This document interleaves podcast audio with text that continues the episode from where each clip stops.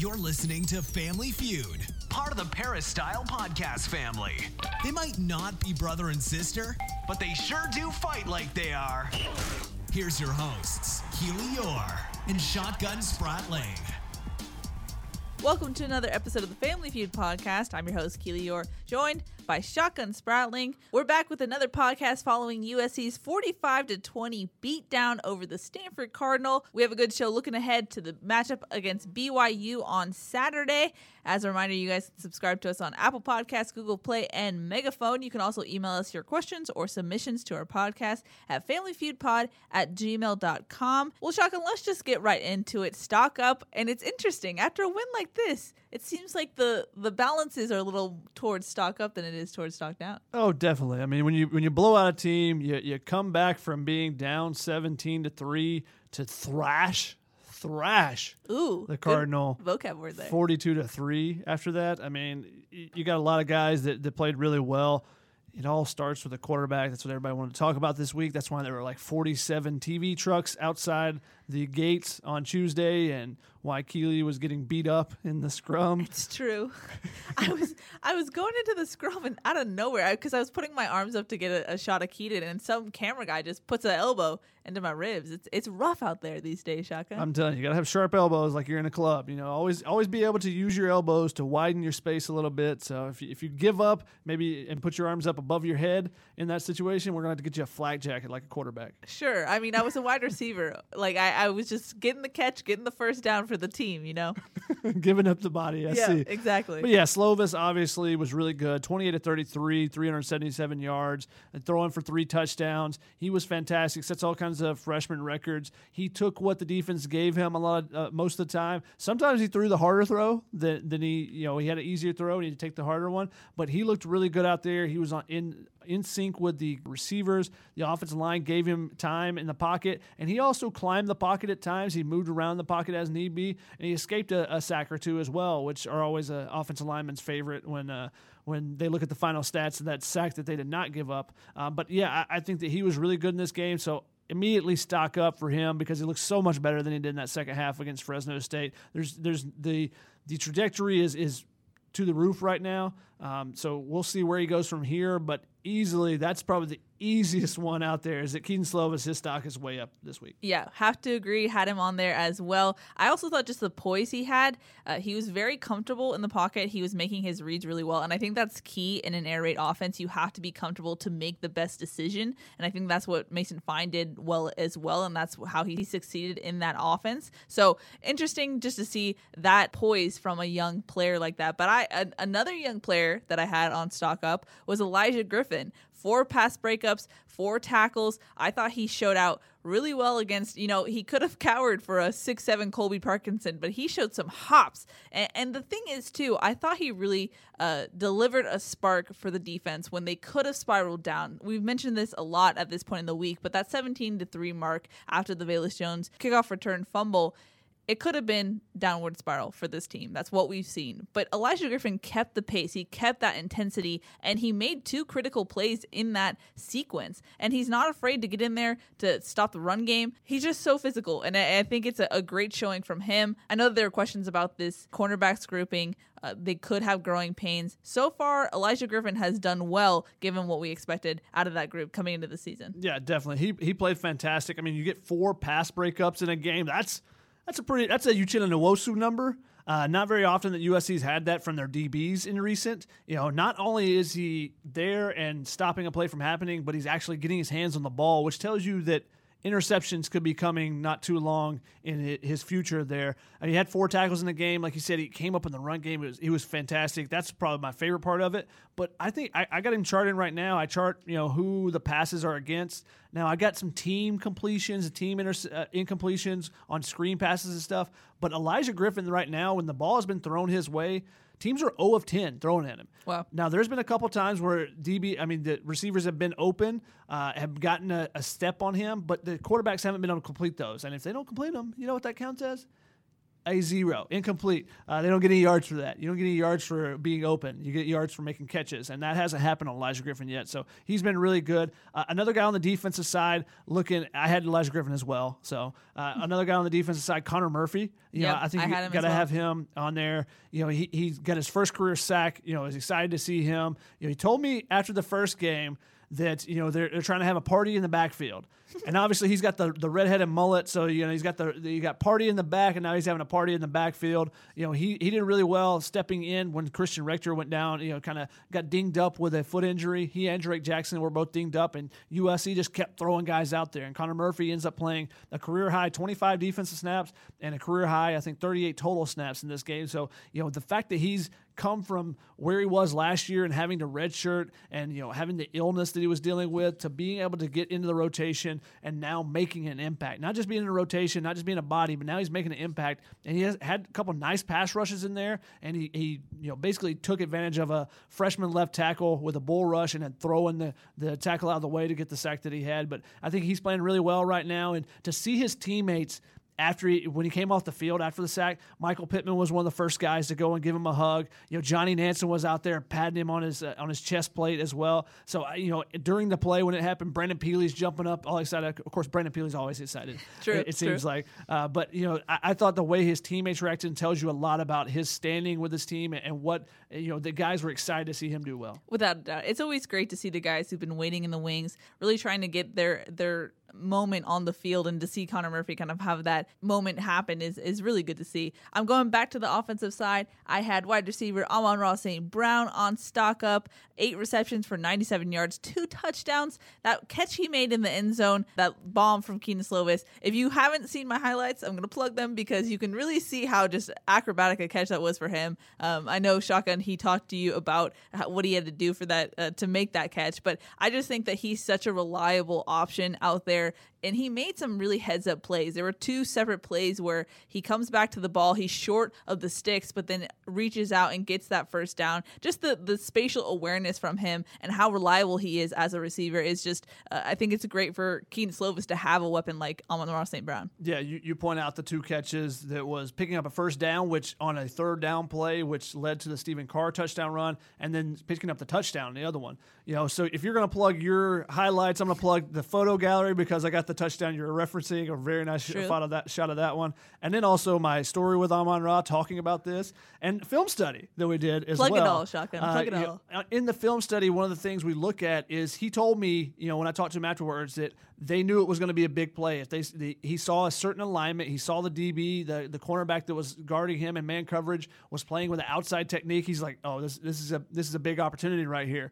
And he really put a great move on him. Had a lot of space out there. Keyton Slovis throws it pretty high up in the air, but you know, it got down just in time before the safety got over there as well. So that was USC's first touchdown, and that was a huge drive for them because, you know, they're down 17-3. They needed a spark on offense. They had moved the ball the first time, but they went they got a first down and didn't really do much their second drive. So that third drive was really important, especially after the way things had churned on the other side.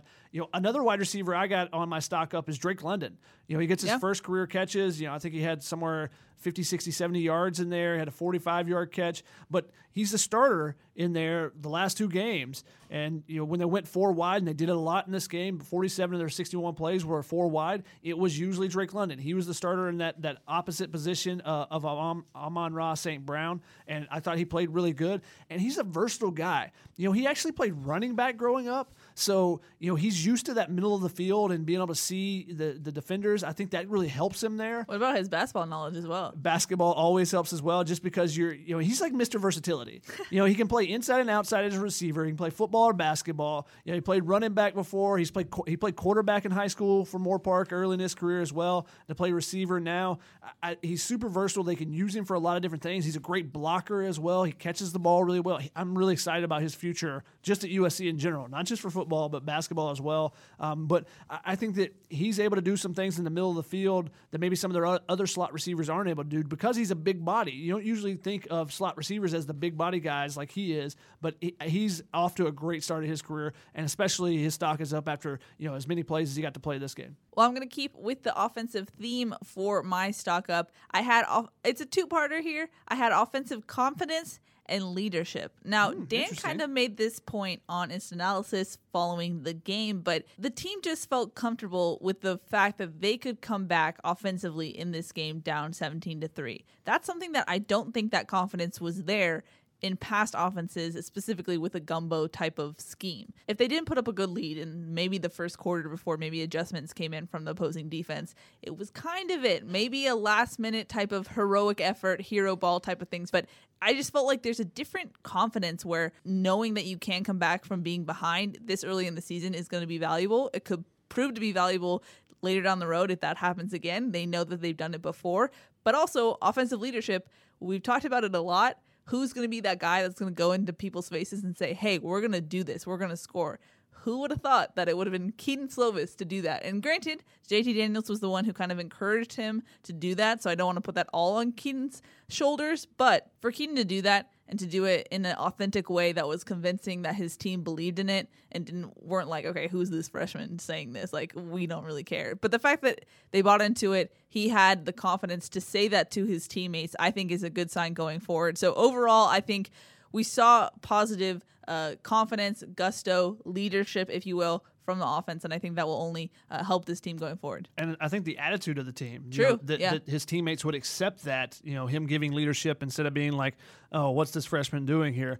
You got to throw JT Daniels into this. He gave Keyton his notes, his preparation, his week of preparation leading up to a game. He stayed with Keyton the night before at the team hotel, was his roommate, kind of prepared him for this game, and then giving him pointers on the sidelines and stuff.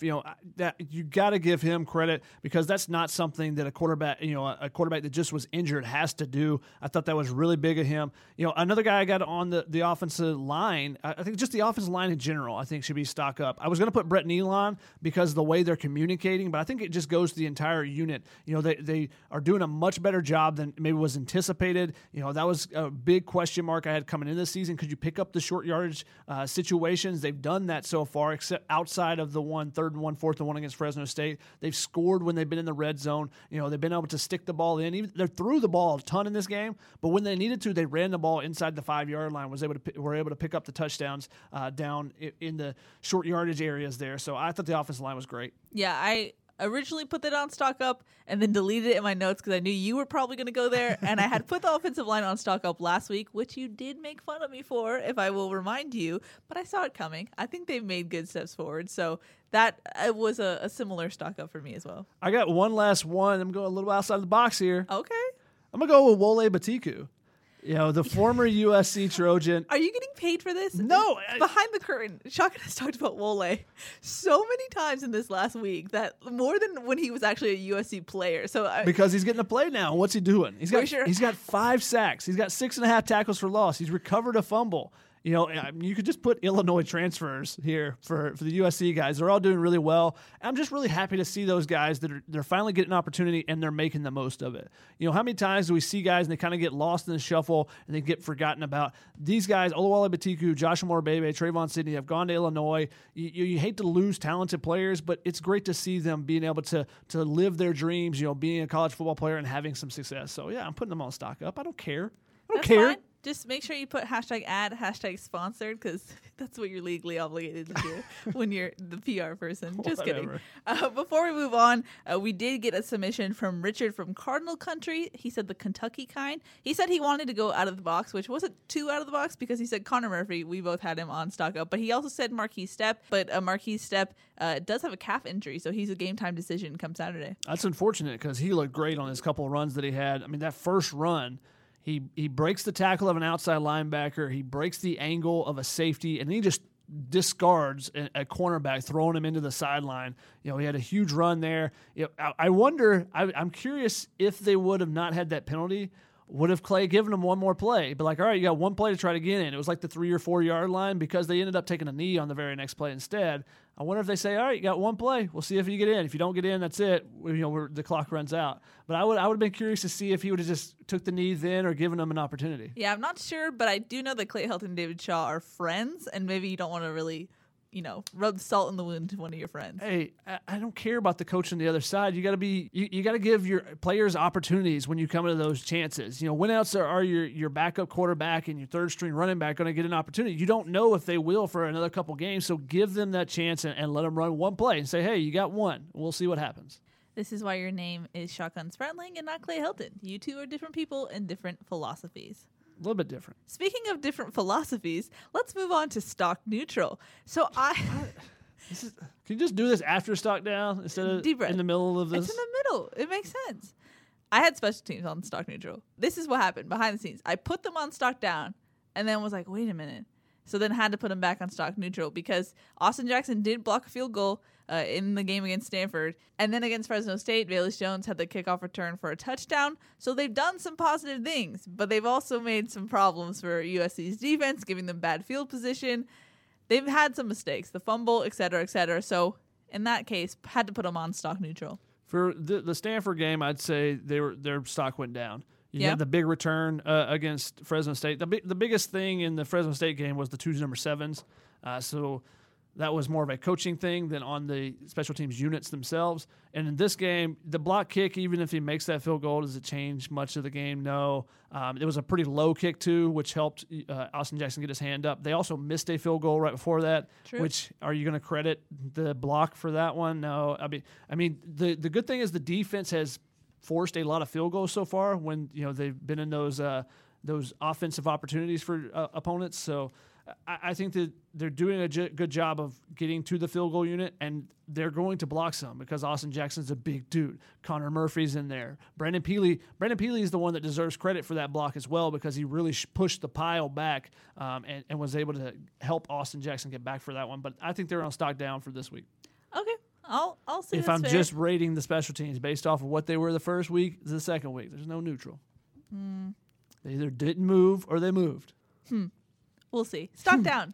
Who you got? I'm going to go with covering screens first. I think it's a big issue that USC's defense has had the first two games. You know, they're getting too much. They're over pursuing too much as a defensive line and not recognizing quick enough. And Clancy Pendergast said basically the same thing. He said, yeah, we'd like to be doing better on the screens, but they're not right now. And I think that's something you saw Stanford really attack. Stanford really attacked those first couple drives with what Fresno State did well, and USC didn't show that they had made the adjustments.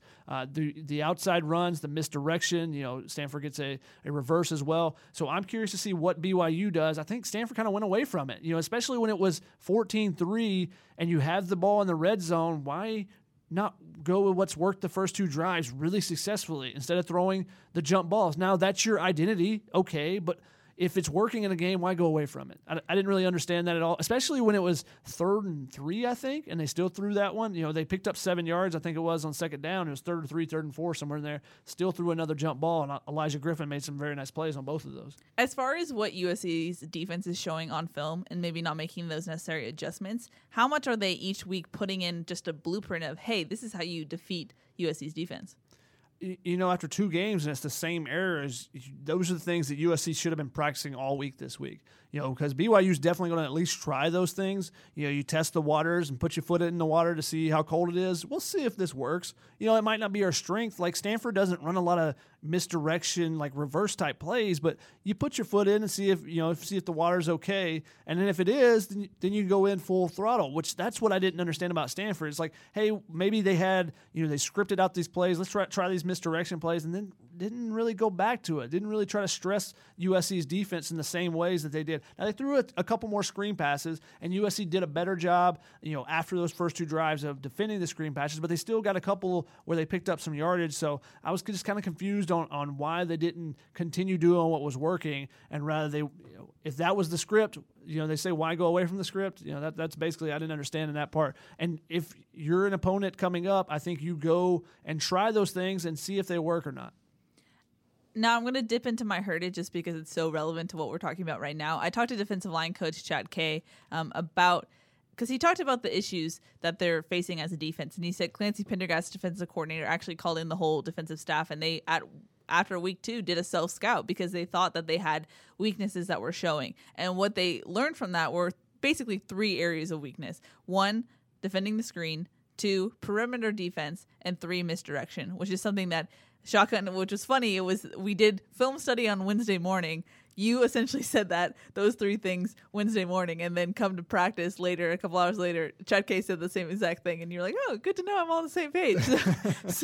But then I asked, okay, well, if you know that, how are you fixing that in week three, mid-season? And he said, well, we did a lot of drills about it, and Chad Kay's the guy who takes a lot of pride in his position group. Mm-hmm. He's like, I don't know about other guys, but we did a lot of work about that. And then he said there's some scheme adjustments that they're doing. He said, I can't tell you at least right now, but we did some scheme to try and fix those areas. But how do you think that they approach this, knowing they know their weaknesses, but they can't necessarily fix them until come game time?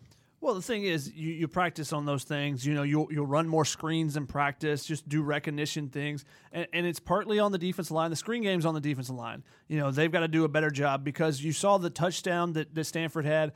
USC's defensive line was way over-aggressive. There was only two Stanford linemen stayed in a block, basically, and the other three got out. Well, you had four guys go forward, so now you got two blockers and a quarterback. Now it's 8 on 7. They've got 7 blockers, 7 defenders, and you got a guy running the ball, so that's not good odds for your defense. So USC has to do a better job recognizing first the screens is happening. You know, if you're blowing by your offensive lineman on a pass rush, then usually that means it's a screen pass. But then on the next line of defense, the linebackers have to do a better job with their edge coverage, and maybe they widen the linebackers out a little bit. Maybe they do some different things with the linebackers and where they're lined up. And they moved the guys around. You saw Palia and Naitiote coming off the edge a lot. They used some zone blitzes where he would come off the edge. The defensive end on the other side would drop back. So they're doing some different things. But I just think you attack, you know, when you see what's wrong with yourself, you attack that. You know, the same thing with Clay Helton saying, you know, accountability is an issue, turnovers an issue. What did they do? They went through turnover circuits over and over and over. We saw in the first game they were able to get those turnovers. We saw Greg Johnson get the turnover. They've lowered their penalty numbers. You know, I think they're attacking the issues they have. And I said this before, I think, on this show, but Steve Sarkisian, when he would say, you know, we're just not doing this well, the next week they would do it really well because they would really harp on it. And I think if you know what you're doing wrong, you can really harp on it and go and fix it. Whereas that hasn't always been the case with this team in the past. You know, they'd say, well, we're not doing this well, and they just wouldn't fix it. I think that's what they got to do. They got to go and attack those things really hard. Yeah, and I thought that was actually an encouraging sign if you're a USC fan, that they're taking those weaknesses head on and trying to fix them now this early in the season, rather than being like, we're doing well in other things. And to be fair, that's what we heard from them coming out of the Fresno State game. They kind of dismissed Jorge Reina's rushing yards, which was a little bit like, okay, but that's still an issue. So the fact that they are now kind of changing their tune and saying that they're addressing those weaknesses is at least a good sign. Yeah, I think it's definitely positive. For sure. But coming back to Stock Down, I had slow defensive starts. I thought that USC's offense has definitely nailed how to practice and how it transfers to game time. I think USC's defense is a little slow to get going in that sense. And sometimes in their tackling, we saw that in Fresno State as well, just not getting the quarterback down. There's some things that you just can't really transfer from practice to games, especially the way that this team likes to practice. So I just think if they can kind of nail down, maybe tweak some things to the defensive practices, that way they're not kind of warming up to get full speed in the beginning of the game, I think that will behoove the defense. Ooh, behoove them. That's where my mind went to for some reason. I also on Stock Down, I got the doom and gloomers. You know, I think they're upset because you win 45-20. What do you be upset with when you want to be upset all the time? And you know, a lot of people want Clay Helton to lose a bunch of games so USC will have to fire him, but they looked great in this game. You know, they struggled at the beginning with their defense. They made corrections. They go on a 42-3 run.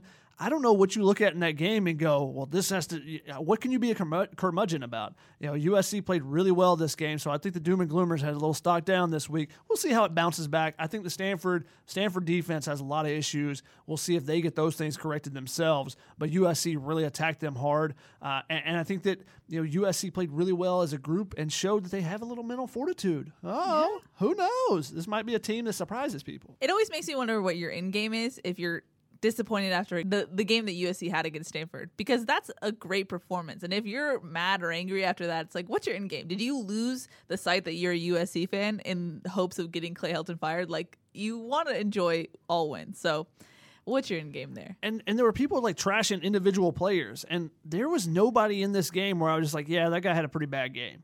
everyone, there was no one that you can point a finger at. Even like people were giving Palier and Itiote, saying he was terrible this game. I was like, what game were you guys watching? He was great coming off the edge. He caused a lot of pressure. Now, he didn't get a lot of tackles, but he was the second or third man in several times. People were trashing Greg Johnson. I'm like, he had 6 tackles and an interception, and he broke up another pass that was almost another interception.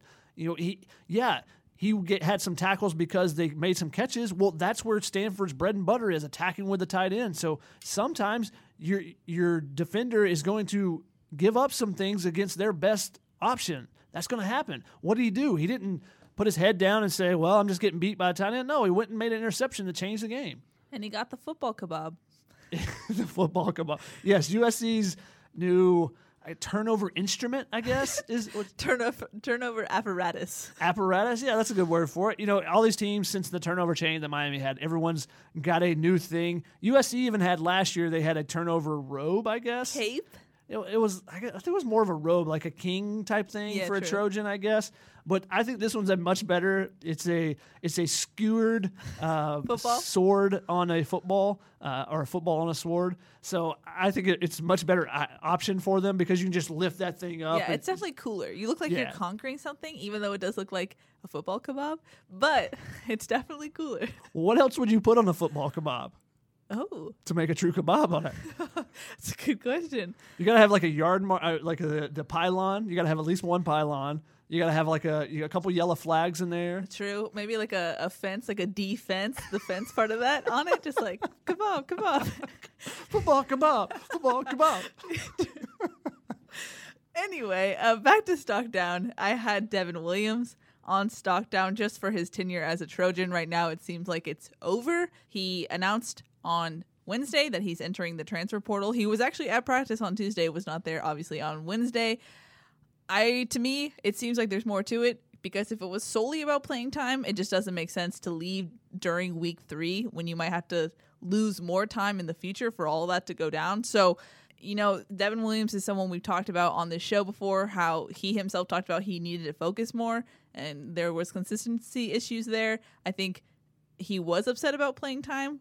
Clay Helton said that he was a good kid, wished him well in his future endeavors. Not much about the substance of what went behind the decision, but we can only guess, and that would probably be playing time. But like I said, I think there's more complexities to this decision. Yeah, it's kind of an interesting timing there, especially if you are worried about playing time. He did only play 10 snaps this past game, and he didn't play in the first game. If you're worried about playing time, after the Stanford game is not the best time to say, well, I'm never going to play, because Stanford runs you run much fewer plays in the Stanford game because of the tempo that they run at. So you go to the BYU game, or even particularly the Utah game, where Utah uses some tempo as well. There might be 80, 90 plays in that game on offense. You're going to rotate more as a receiver there. So I think his turn was probably coming, and especially because he's behind Michael Pittman. Michael Pittman's going to be gone after this year. So that means he would be the incumbent. That would be his spot. You know, he takes over as the lead receiver right there on the left side. So it was confusing in that. I also had Velus Jones. I had Devin Williams on there as well, but Velus Jones, it seems like he's been passed over a little bit by some of the younger receivers. He's not getting much time with that second unit, and I kind of wonder if, you know, the fact that he was gone in the spring, how much that's hurting him, you know, where some of those other receivers were able to get some opportunities. So he basically came in the fall, and he's got to make the same impression that Drake London, Munir McClain, those guys are getting an opportunity to make. So, you know, maybe he's just a little bit slower to make that impression on Graham Harrell and the offensive coaches. So he's been falling behind, but both those guys, just because they weren't getting a ton of time, were already on my stock down, and Devin Williams obviously leaving does not help that either. And for the final stock down, it comes from Richard. He said David Shaw clock management, which you talked about tempo. I thought that was interesting how they were down by a bit and kept doing their Stanford run out the play clock before getting the ball off. So interesting things from David Shaw. Do you get to a point and realize we're not stopping them right now? Our defense is just not playing well. We're not stopping them at all. I will say, I get where you're going with this. I will say that drive in the third quarter, they ran like 7 minutes off the clock and had nothing to show for it. And I think that was a huge dagger, because I think they were trying to do that to what you're suggesting.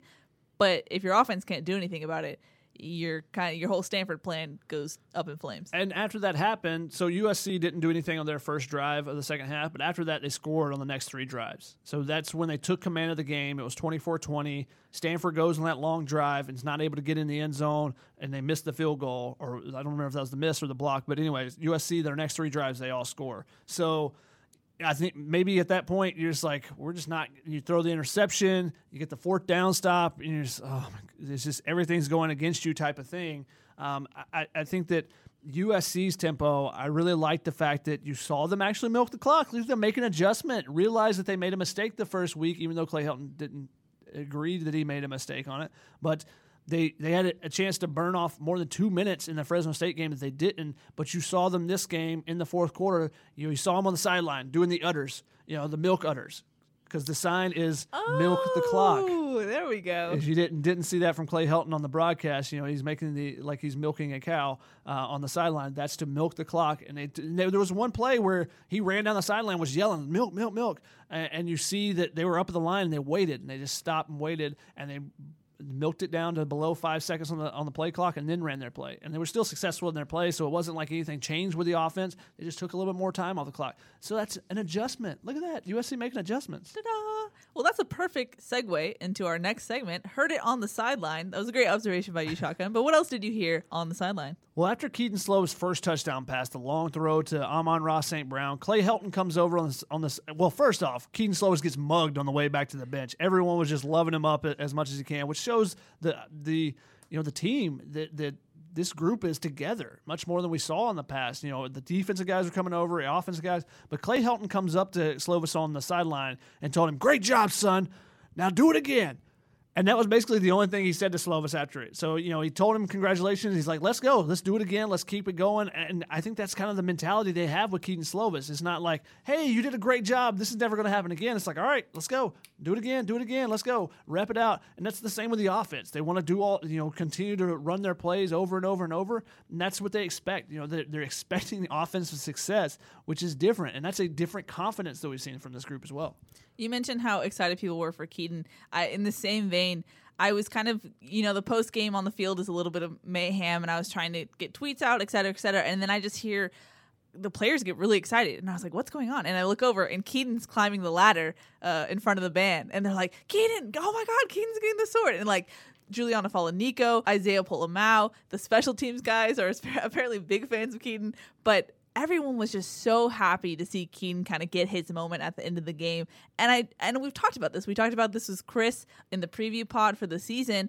I just think this team chemistry is different. It's something that we haven't really seen this team be together like they are in what we've seen so far in these past couple of weeks. And I think that matters. I think it matters when you're down 17-3. If you're together, you can pull through and do things, make those mental hurdles, make those jumps. And so I think it transfers into the mental toughness of this team. Having a basis of friendship, I think, goes a long way. And the interesting thing is, when talking about the offensive line, all the coaches mention how they're gelling as players on the field, but also off the field. There's a friendship element to it. So I think all of that matters, and I think it's interesting that we're seeing it manifest itself so early in the season. And the offensive line, those guys are all third-year guys, except for Drew Richmond. You got the top six guys, they're all third-year guys. So you got four starters side by side by side, and then Andrew Voorhees mixing in as well. So those guys have been together for 3 years. They're really good friends off the field, and I think their communication is great, on and off the field. So we were seeing that. But another hurt it, which I didn't even have on here, but since you mentioned the Keyton Slovis being put up on the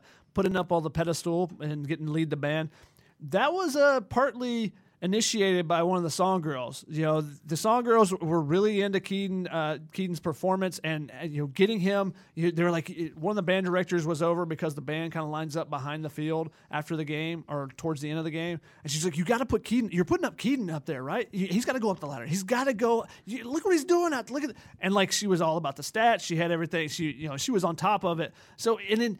That was an interesting dichotomy off of what we heard last year on the sidelines. Listen to the song girls as well. You're the song girl beat reporter. You're like, this is what the song girls say. That's your whole job. They're in front. I mean, they're on the sideline. There's a double line at USC, so the photographers take a knee in front. Until I get a $6,000 lens, then I'm going to be having to move up the sideline to take photos to have good crispy shots instead of, you know, being nice fuzzy in the back shots. So I think that I will be around the Song Girls whenever USC is playing at home because of that. Makes sense. Well, I mentioned Chad Kay earlier in Stock Down, so I'm kind of low, so you go next, Shotgun. Okay. Well, how about Michael Pittman? He does the splits on the sideline after a catch. You know, it looks very painful. This was when they showed me on the broadcast, and people were like, "What? Why does Shotgun look confused or upset?" And it was like, because I just saw a receiver do the splits. I realized afterwards. Was that when he slipped? Is that what you're talking about? Yeah, he slipped and basically did the splits, and I was like, oh, that looked like it was painful. So he's slow to get up. And then, so it takes him a second to get up, and he's right beside the USC sideline. So they are like, get out, get out. And Devin Williams comes in for a play, and Pittman's mad. He's furious. He's like about them taking him out, and he's got to get checked out by the trainers. So I just thought that was interesting because the lack of rotations we've seen at the receivers, it's still a faux-tation. It's not even a full rotation. It's a faux rotation. Amazing. That they've had. You know, they gave the backups one drive, basically. Then we saw a couple of spot plays where Munir McClain came in for Tyler Vaughns or, you know, someone came in. But like this play, that's the only time a guy like Devin Williams was getting in until the very final drive when they're just running the clock out with Matt Fink and Marquis Stepp. So, that's what it's kind of interesting that how are these younger receivers supposed to get opportunities and, you know, get some experience if no one ever wants to come out of the game? So that, and Kerry Colbert talked about it this week. This is even before Devin Williams had announced he was in the transfer portal. He talked with Chris Trevino about the rotation and said, I've got to do a better job. And he said, well, the first game, you know, was tough because we're trying to figure out the rhythm and the flow, and it's his first time in the air raid offense too. But I think that they've got to do a better job of being able to mix guys in and not necessarily always just, hey, this is your drive, you go in, but hey, this is a 7-play or 8-play drive, and he just ran a deep ball. Let's get somebody else in there. We've only really seen that with Amon-Ra St. Brown with some guys stepping in the slot in the first game. There just hasn't been that much rotation. I'm wondering if it'll change as the season goes on. Yeah, I'm just curious about that because Harrell said that they need to police them better, but then I asked Drake London, well, what was the change between the first game and the second? And he was like, nothing really. We kind of just rotated more ourselves. So it's not something where the coaches are actually stepping in more, even though that's kind of what was suggested. So I'm curious how that develops going further. Alrighty, before we move on to agree, disagree, and answer your questions, let's take a quick break, and then we'll be back with more.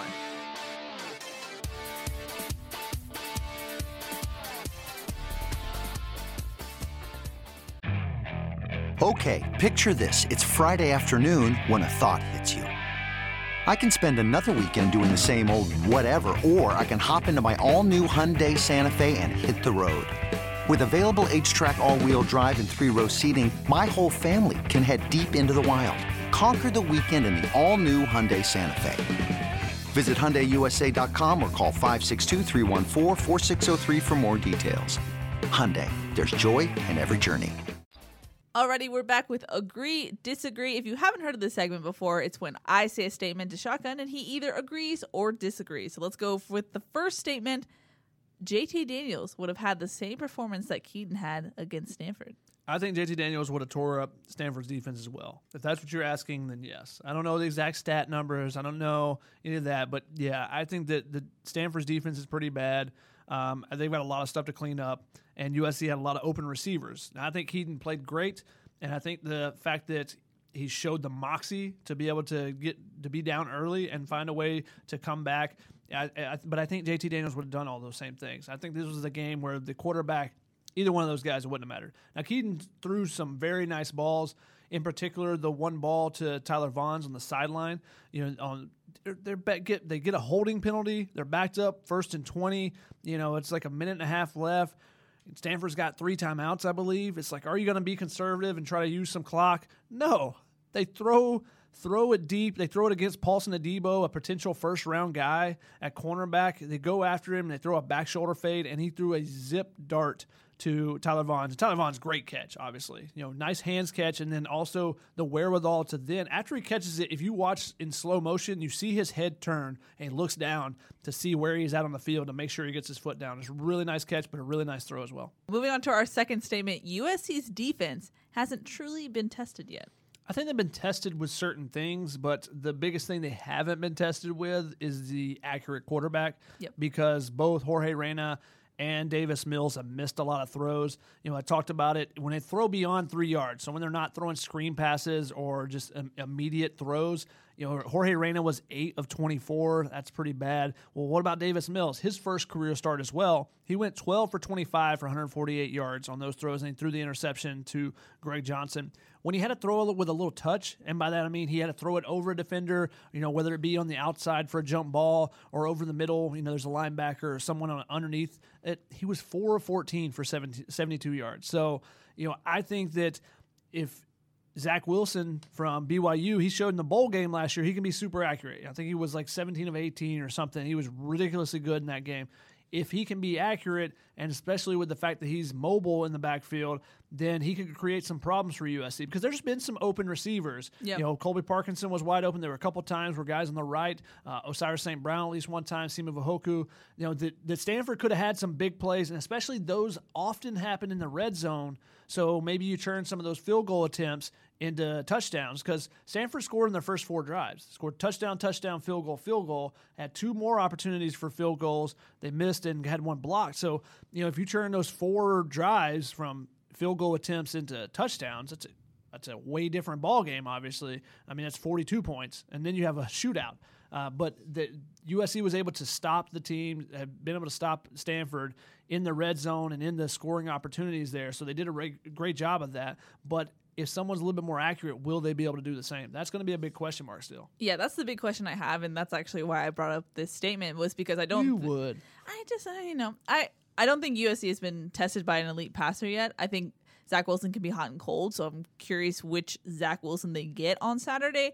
But I still think there's questions, open questions about this defense, and in my rewatches when I see those open guys get missed, I'm like, what does it look like if opponents come back and are closer than they are in this game? Do they still have the mental toughness, et cetera? So that's why I'm curious about that all.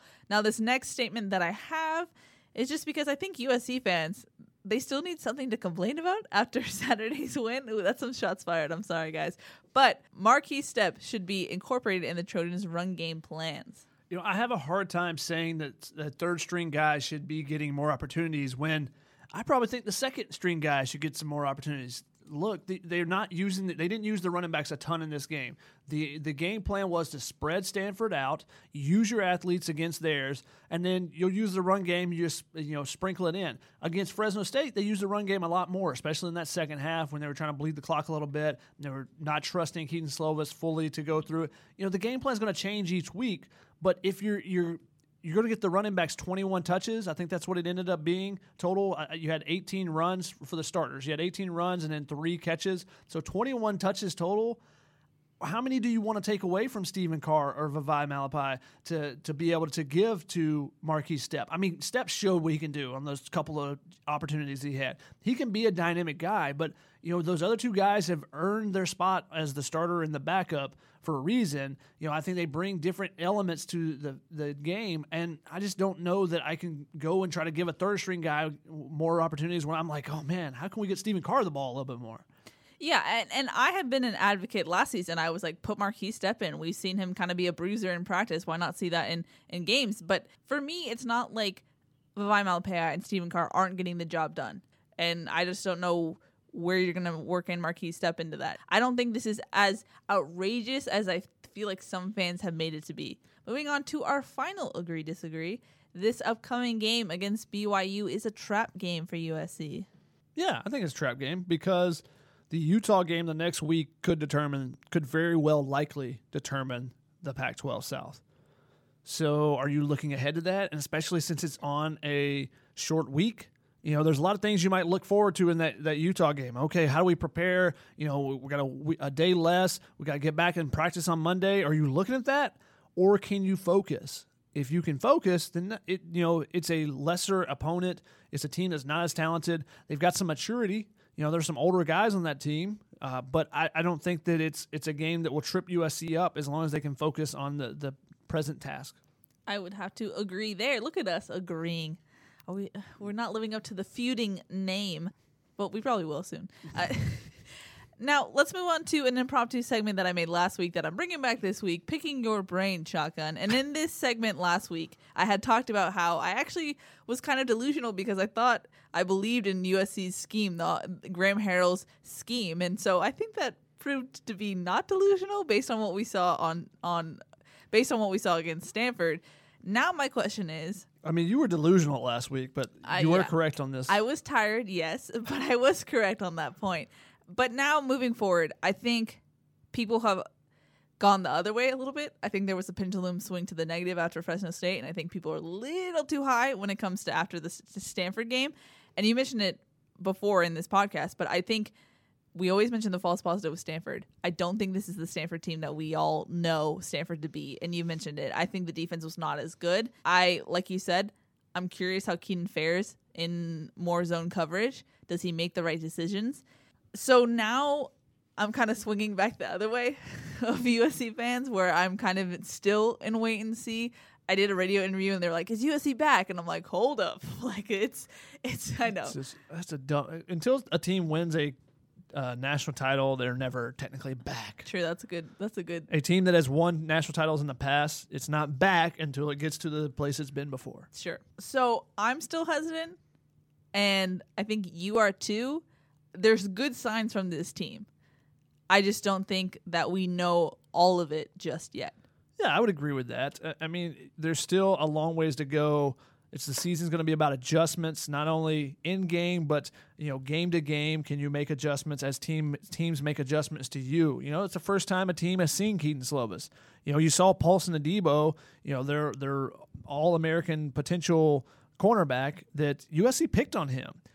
And a couple times it was because he didn't think that Keyton Slovis had the arm strength that he has, and there was a couple of throws that the velo on them was just he didn't expect them to be on him as quick as they were, and he thought he might get an interception. Instead, it went for a catch and went for some yards after catch as well. So I think now that the team has some tape on him, what do they try to do different? It's hard to go about one game and make it about it's going to be representative of the entire season. So I think it's football is a game of adjustments and a game of schemes, much more so than basketball or baseball. You can overpower teams in baseball and basketball more, but now that they've seen what USC can do and when it's at its fulcrum, now how do teams adjust and what do they try to do differently and how does USC react to those adjustments? Still a lot of questions to be determined. Yeah, I would agree. So in that sense, did Saturday's game change anything about how you feel about the team projection, your win-loss total?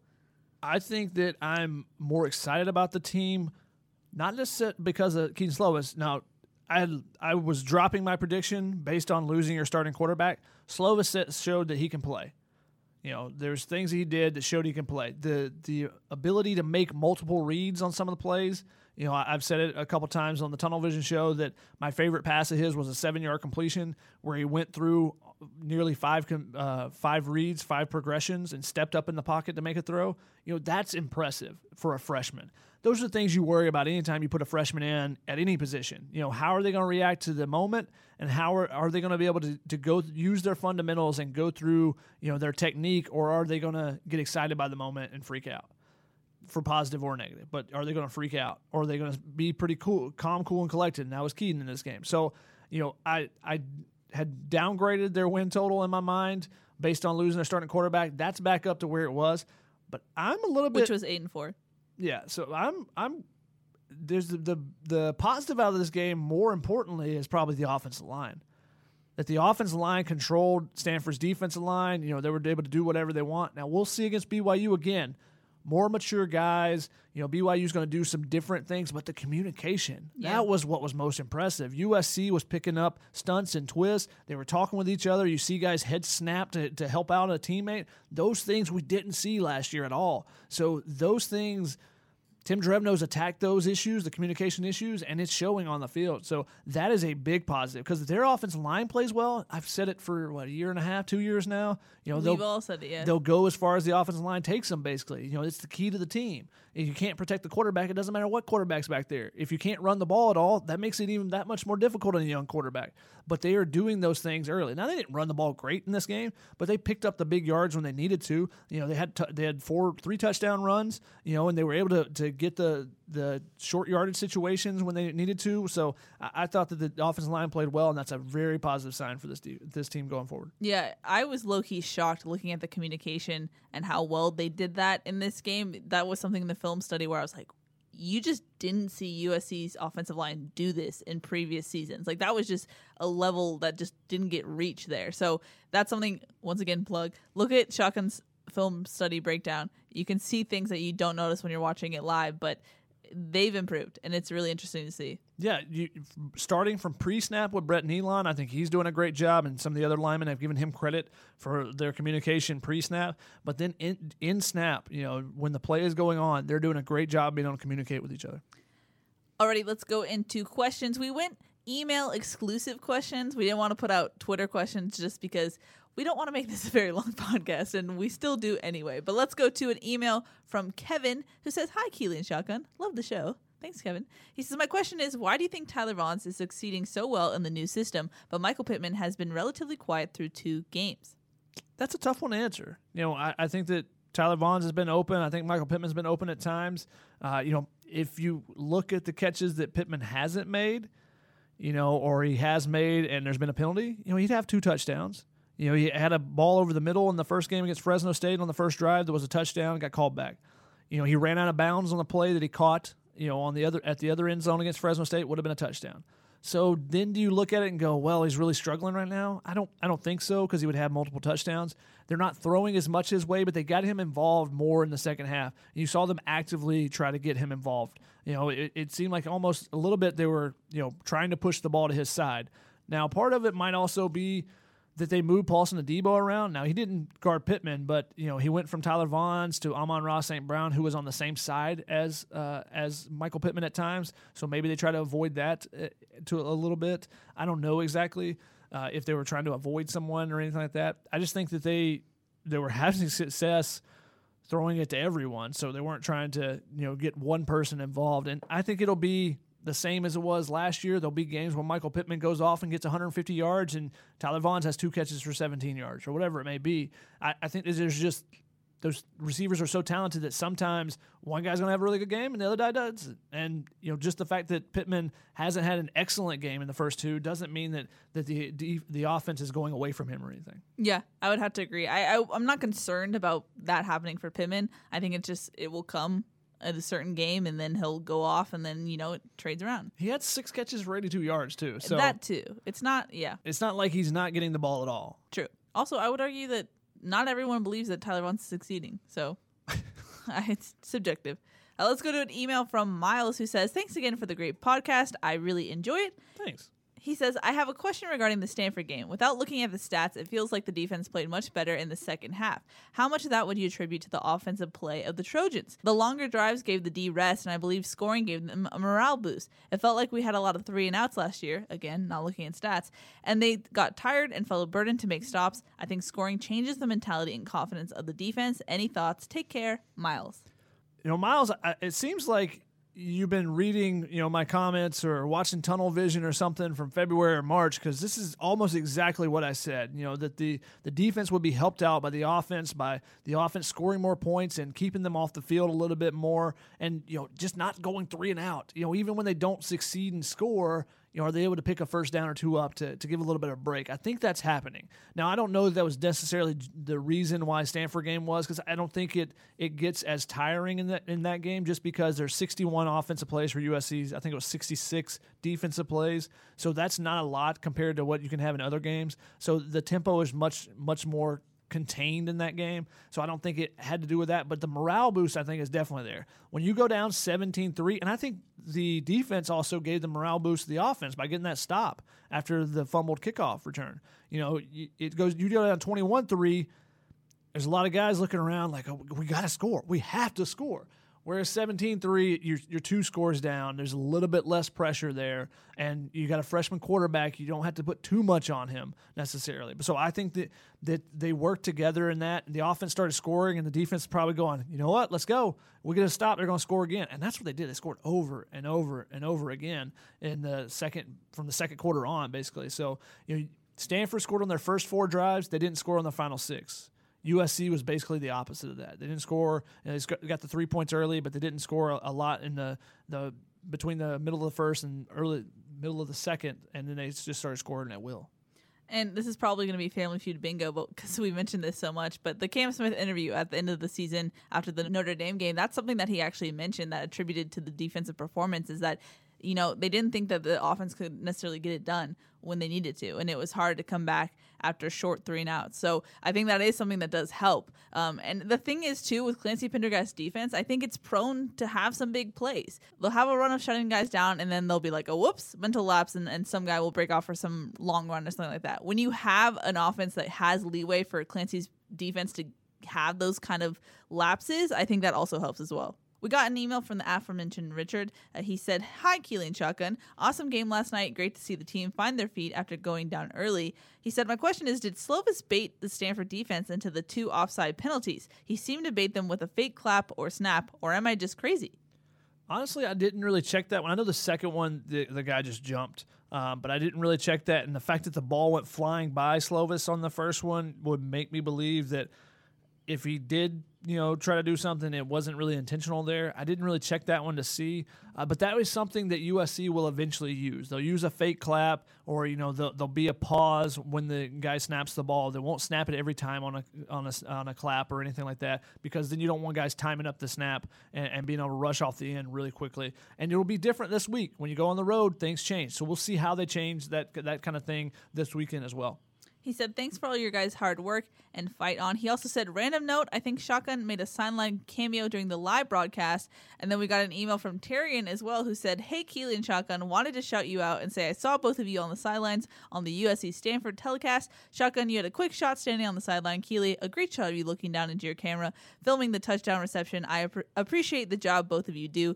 Shaka, we got a lot of fanfare about our cameos on the national broadcast. I thought on that shot that Terrian referenced, I looked a little demonic. I hate my camera filming face, but that's just normal for you. How dare you?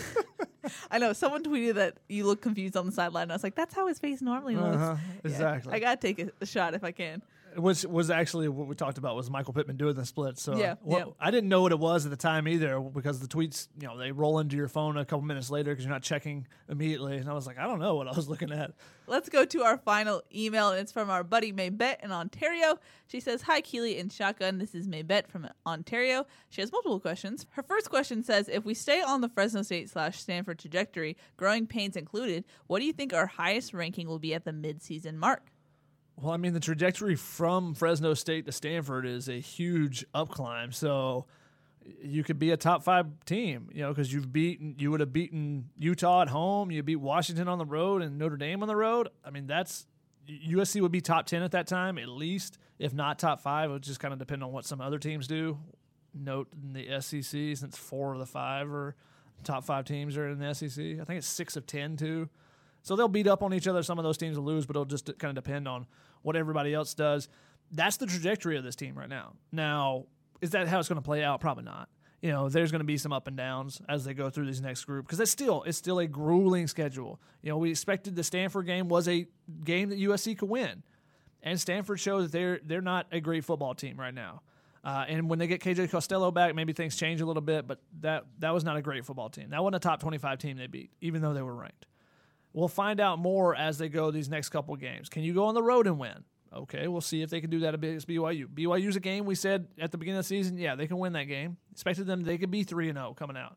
Would they be 3-0? That was still a big question. But, yeah, they could be 3-0. Now, could they follow that up with 3 more wins? That was one people were like, nah, I don't think that's going to happen.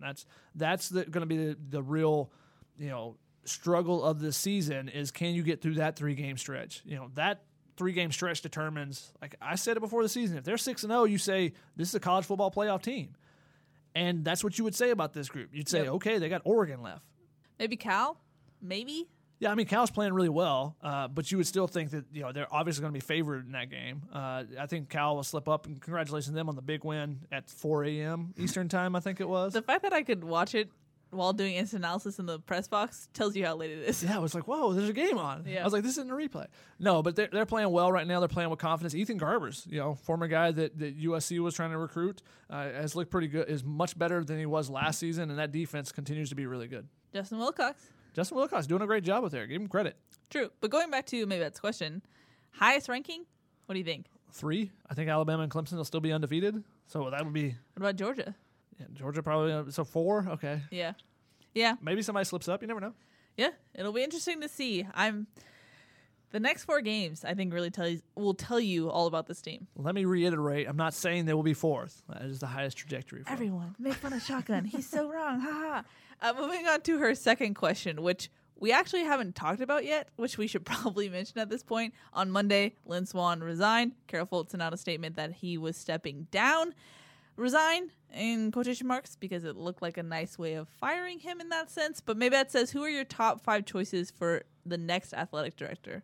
I'm not going to give you 5 choices because I don't run with all the athletic directors. You know, Greg Byrne would have been a great decision.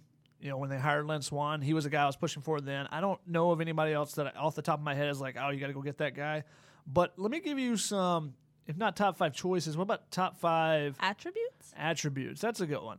First off, we've talked about this. We want to get somebody that's outside the USC circle because the USC circle has struggled recently. You know, whether you're hiring Pat Hayden or Lynn Swann, those moves have not worked out. But also, all the scandal that's kind of embroiled the school. Why don't you go outside and find someone that's been successful? Now, that's another attribute that I'm looking for. Successful. Someone who's been successful at another, particularly a Power 5 school, preferably. You know, that's your preference. Someone that knows the ins and outs of a Power 5, that would be great. I'm looking for someone that has shown that they can hire successful people. I think that's the most important one for me because that is what an athletic director is defined by.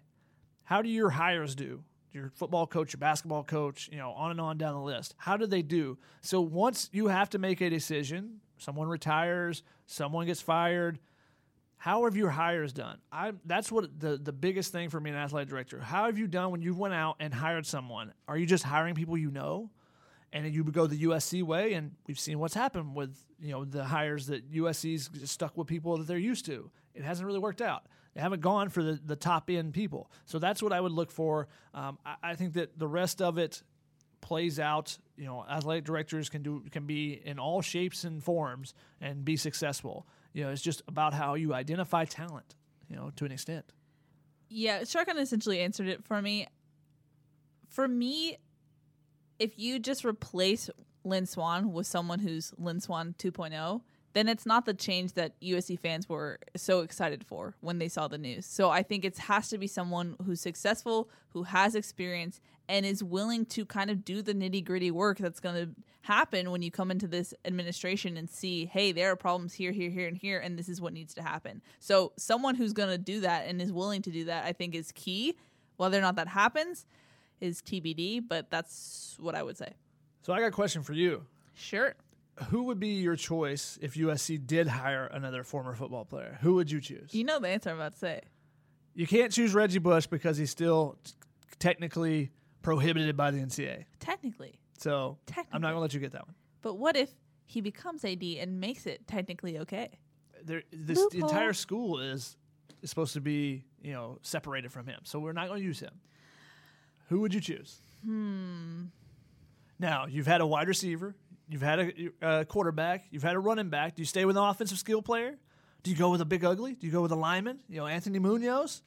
Do you go with a defensive player for the first time? You know, somebody can play some defense?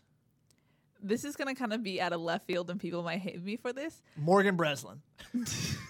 Yes. No. I have 2. David Maelstrom. He's too young. He's a former walk-on, guys. Petros Papadakis? Is that crazy?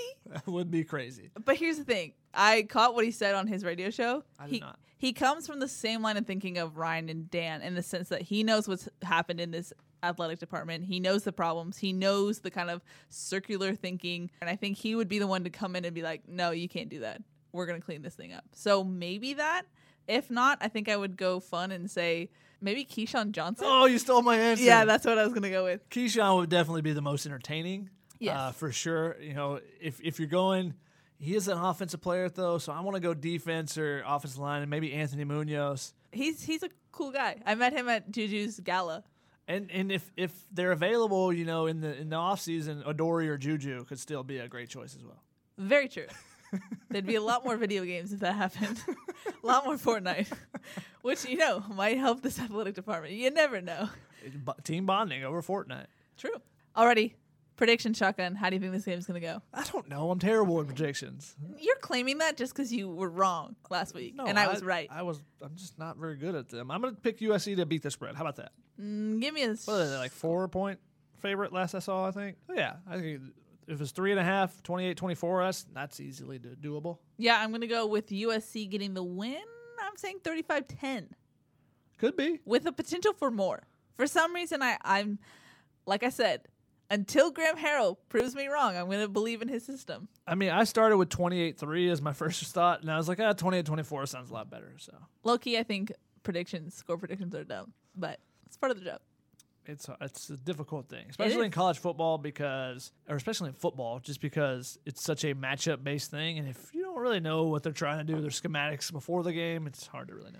Very true indeed. Alrighty, that's going to wrap it up for this week's podcast. Thanks so much for listening. As always, you can find us on iTunes, Apple Play, and Megaphone. Also, you can send us questions or submissions to our podcast at familyfeudpod@gmail.com. You can also tweet at us. Shotgun SPR, yes, that's correct. And Keely's my name. Follow us there. Keely is your name. It is. Shocking. That's crazy. Alrighty, that's going to wrap it up. We'll see y'all next week. Peace.